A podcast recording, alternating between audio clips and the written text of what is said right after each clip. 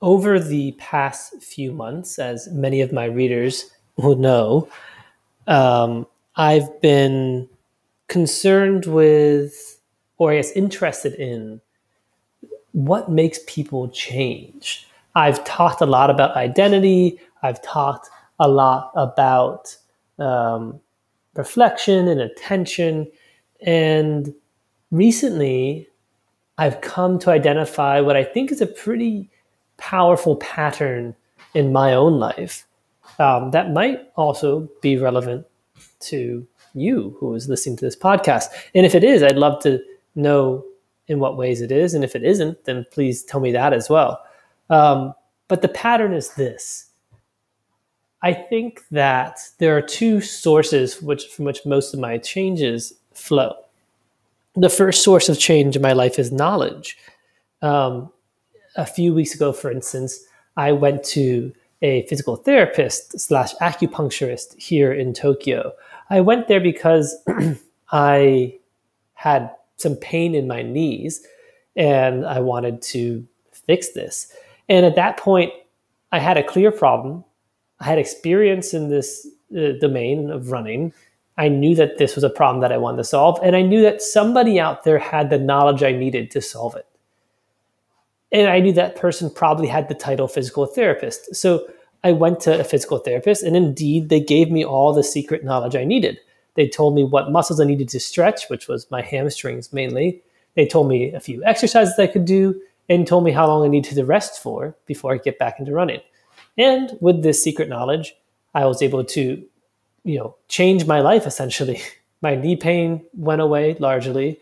Um, I stretch more um, and I'm generally happier as a result. So in this case, knowledge changed my life. The other source of change that I've seen in my own experience is experience, actually. Thoughtful experiences, experiences that I observe and reflect on. For instance, a few years ago, I was at a networking event and I met somebody who I thought was really cool. They had a really cool experience founding a company that was somewhat similar to mine, but in a different domain. And I thought it'd be really cool to catch up with this person. And they seemed interested as well. So I got their number, sent them a message after the event, and never got a response. So a few days later, I was talking to another friend of mine about this and how I was kind of bummed because it seemed like this would be a really good connection. And my friend that I was talking to recommended that I ping this new connection again. Um, because probably my message just slipped their mind. But to me, it was clear this person didn't want to talk. I mean, why would they just not reply for three days and they'd even seen my message and still not replied? They probably just didn't want to talk to me. I was a random person they met at an event, and why would they want to talk to little old me? But, you know, being being stubborn and interested in being right, I agreed to ping this person again just to prove that my friend was wrong.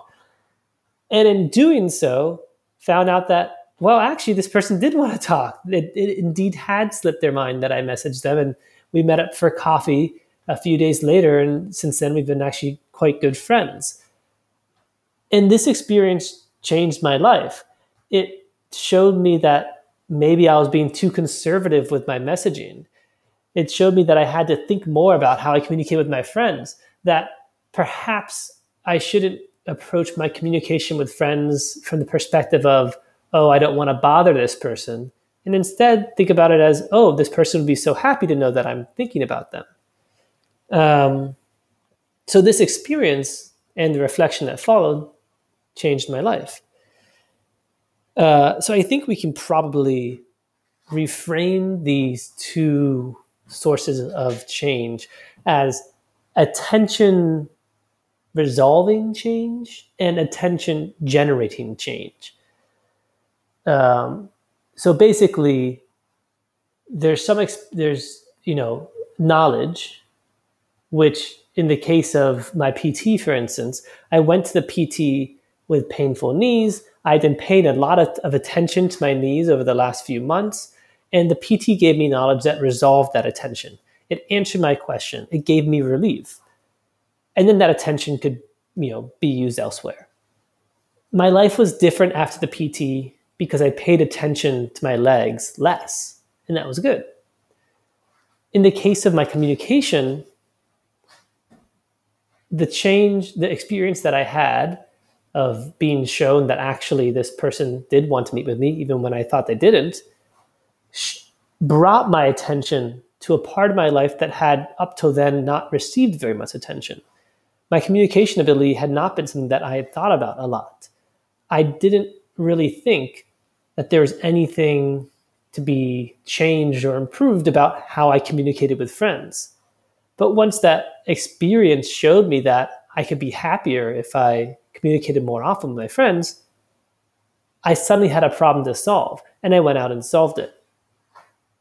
So, knowledge is usually resolving attention, and experience is generating it. And these two things occur cyclically. In the case of my communication experience, that experience generated attention for my communication with friends.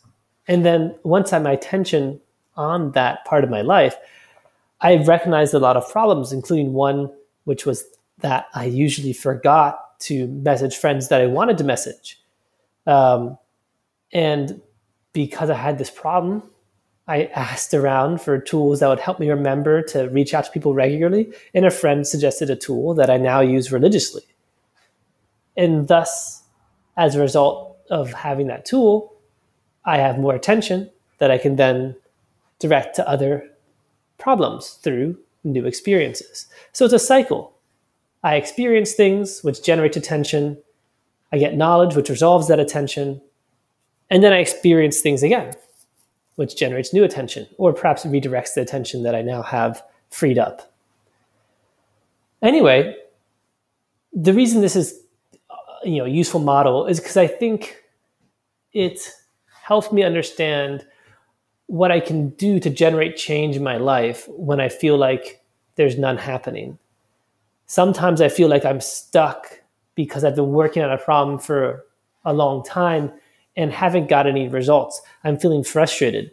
And in this case, more experience probably won't help me. What I need is knowledge.